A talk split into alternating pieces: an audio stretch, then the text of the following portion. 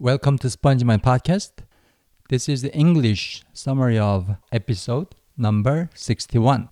You can listen to this summary first before you listen to the actual episode so you get the gist of what Eunice, my wife, and I are talking about.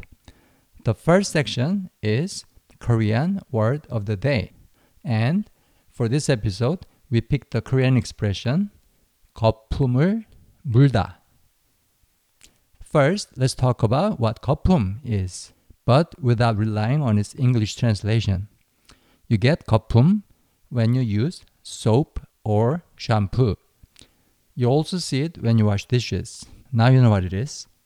거품 gives you an illusion that it's making something clean, when in fact it doesn't have such an effect. It's just a trick marketers use to make you think that. Whatever gives you a lot of 거품 contains chemicals that are harmful to us and the environment. Plus, rinsing of 거품 is a hassle too when you wash your hair. That's why Eunice and I decided to say goodbye to shampoo. Instead, we started to use baking soda solution. Just add one or two spoons of baking soda to water and you get a shampoo substitute. It's better for you and the environment. Oh, and briefly, 물다 in 거품을 물다 means holding something in the mouth. So the whole expression 거품을 물다 basically means foaming at the mouth. Koreans use the expression to describe someone being very upset. I guess it's very similar to the English expression, foaming at the mouth. But Korean has many other expressions that mean being upset. Two of the examples are 뚜껑 열렸다, which means the lid is open, and 열 받았다, to receive heat. Uh, some of the expressions are not suitable for public broadcasting, so we won't mention them. Oh, by the way, 거품을 물다 can also be used when someone is simply excited. So it's not just for being upset. And there's another way to say it, which is 게 거품을 물다. 게 here means crab, and crabs start producing foam when they're scared or agitated, I think. Now, for the second section of the episode, 재미있는 한국 이야기, or an interesting fact about Korea, we talk about the military culture in Korea. We have this thing called 병역의 의무, which means the duty to serve in the military. In Korea, it only applies to males. Some women serve in the military too, but only by choice. And not all Korean males serve in the military either. When it comes to Korean men performing military service, there are three scenarios. The first one is 현역, 현역, which is a classification for those who are physically fit for serving in regular military. The second category is 보충역, which is for those who are less fit but without a serious physical limitation. If you have poor eyesight, for example, you'd be in 보충역. Those classified as 보충역 fulfill the duty to serve in the military in an easier way, commuting from home, for example.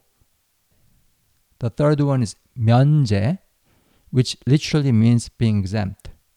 So basically, you are completely exempt from any form of military service. Many of these people have a disability, like being unable to walk. Since so many people in Korea serve in the military, its cultural influence goes beyond the military and permeates every corner of the Korean society. You notice it at school, in the workplace, and even among women. The most obvious aspect of the military culture is the hierarchy, the clear distinction between the higher positions and the lower, or between those who give orders and those who receive them. It's particularly strong amongst athletes in team sports. Eunice and I watch a lot of Korean sports entertainment shows, and one of them is called Chegang Yagu. There you have a team that consists of both retired professional baseball players and university players. And there you can see that the young players are not comfortable when interacting with their much older seniors. The line between 선배, those who were there before, and 후배, those who got there later, is very clear. In Korean military, there's this system of pairing one 선배 with one 후배. The senior is called 사수, which means the shooter, and the junior is called 부사수, which means the assistant to the shooter. The language is 100% military, but they use these terms also at work in a non military organization. At least they did at my very first corporate job. Another word that came from the military culture is 짬밥. Its literal meaning is meals they serve to servicemen, but it is also used to indicate that you have been serving in the military for a long time, as in, I have been eating many military meals. And they also use it in a non military setting. For example, you can say 짬밥을 많이 먹었다 to indicate you have been working for the same company or in the same profession for many years. 군기가 빠졌다 is another expression originating from the military, which means you are doing your job without proper mental sharpness, basically being too lax about it. Many Korean women have fascination about the whole military culture. They find it extremely amusing. Back in college, Eunice heard a lot of interesting stories from her Sonbe friends and Hube friends who had served in the military. She also knows and uses a lot of military lingo. By the way, when you are young, most of the middle schools and high schools in Korea were boy only and girl only schools. And this came to me as a surprise, but Eunice says Korean schoolgirls actually received military training just like their male counterparts. It was a regular school subject called Gyoryeon in Korea at the time. But instead of marching with the wooden rifles like the boys, they practiced putting bandage on imaginary injured soldiers. Although with no wooden rifles, they still performed this military style synchronized march, again, just like the boys did. The schoolgirls at the time also received 얼차려 from teachers, the Korean word for military style punishment. And 얼차려 is also called 기합. Commonly practiced 얼차려 punishments are 오리 걸음 and 머리 박아. It's hard to describe what they are in words, so I recommend you search them on YouTube to get an idea. Anyway, I'm still getting over the fact that Korean schoolgirls at the time also received 얼차려 just like the boys. The language used in Korean military is also different from that used by civilians. Basically, you are required to end your sentence with 다, 나, or 까 instead of 요 which is the most commonly used sentence ending in 존댓말. They call this style of speaking 다나까체. And then there's this practice of saluting with 구호, usually a two-syllable word such as 필승, which means win or nothing, 승리, victory, and 충성, loyalty. For those of you who find all this fascinating, I would like to recommend you get a Korean citizenship to serve in the Korean military. That's the best way to experience the whole thing. And speaking of non Korean serving in the Korean military, I remember watching an interesting YouTube video. It shows a Russian Korean boy living in Korea who struggles with racism. He looks more Caucasian than Korean, and in school, he was teased and bullied because of that. Then he grew up and had to serve in the Korean military because he was actually a Korean citizen. And that experience brought about a lot of positive changes in him.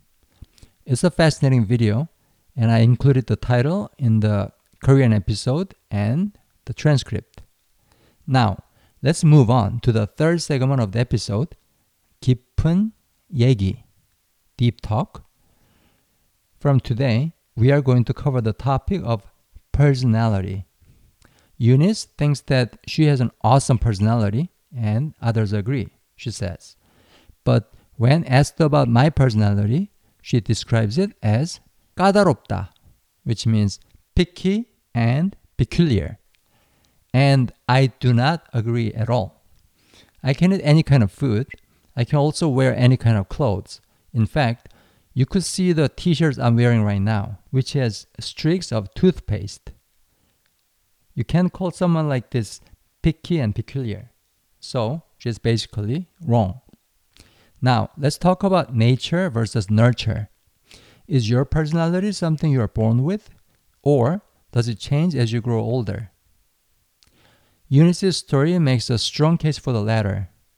Her personality changed drastically around the time when she met me in college. In high school, she was quiet and introverted, but became much more outgoing in university. She says meeting me certainly influenced the transformation. When it comes to people's personalities, there's another interesting aspect, which is that your public personality may be different from your private one. For Eunice, there's a clear difference between the personality she shows to those she works with and the personality she shows to me at home. She's crazy, funny, and goofy at home, but she rarely shows that side of her to other people.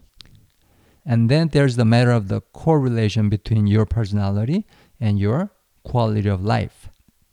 Does your personality affect how happy you are, or how satisfied you are with your life, or how successful you are? Let's take this example of two different perspectives one that sees the cup half full, and the other that sees the cup half empty. I would say those with an optimistic personality gets more happiness and satisfaction out of their life. But it's hard to gauge how your personality is impacting your life unless you compare it to a different one. And you can't simply compare your life to that of someone else with a different personality because the life circumstances are totally different.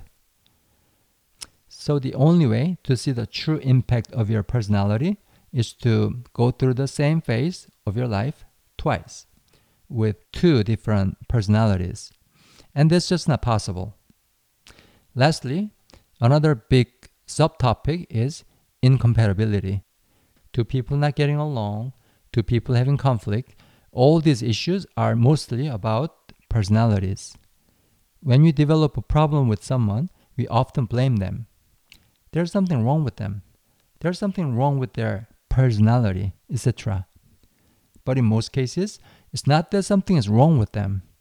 It's just that they are simply different than us. And we are going to discuss this topic further in the next episode.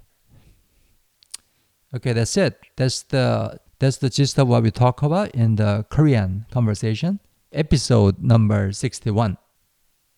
Now, make sure you listen to the Korean conversation at least a few times because there's magic in repetition.